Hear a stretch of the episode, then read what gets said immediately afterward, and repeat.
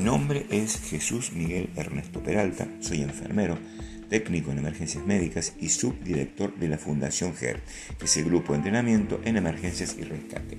Hoy vamos a hablar sobre quemadura. ¿Qué hacer ante una quemadura? Primero tenemos que entender que existen cuatro tipos de quemaduras. A saber, primer grado o tipo A es la quemadura por sol, insolación, hay enrojecimiento de la piel y la lesión es superficial. Luego tenemos la quemadura de segundo grado o tipo AB. Esta quemadura ya tiene afectada dermis y epidermis y suelen formarse ampollas. Estas ampollas no se deben reventar, solamente el médico las va a reventar. Luego tenemos la quemadura tipo eh, B o de tercer grado. Esta quemadura suele tener afectada varias capas de la piel por lo general son quemaduras que muchas veces no duelen. ¿Por qué no duelen? Porque está afectado el sistema nervioso. Son quemaduras graves y estas quemaduras hay que extirparlas.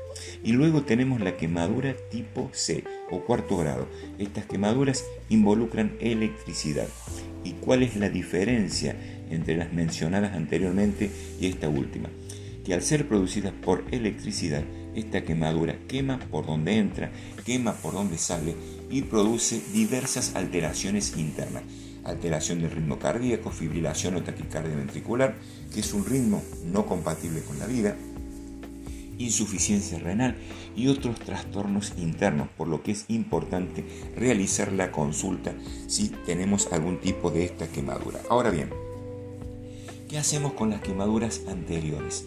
Agua fría no intento sacar la ropa. El error más grande es sacar ropas están pegadas en la quemadura. Esto no se hace ya que se termina dañando mucho más el tejido. No coloco cremas ni ungüento porque toda crema o ungüento debe ser removido por el médico para ver la lesión correctamente. Y allí sí, una vez que hemos visto la lesión, recién allí podemos aplicar alguna crema.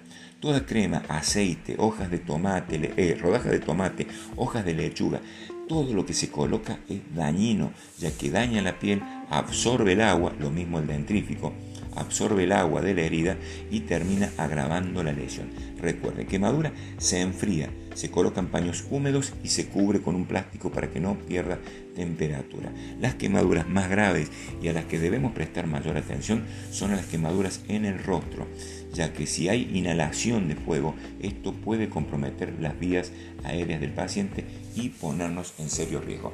Recuerden, ningún primer socorro reemplaza la asistencia médica.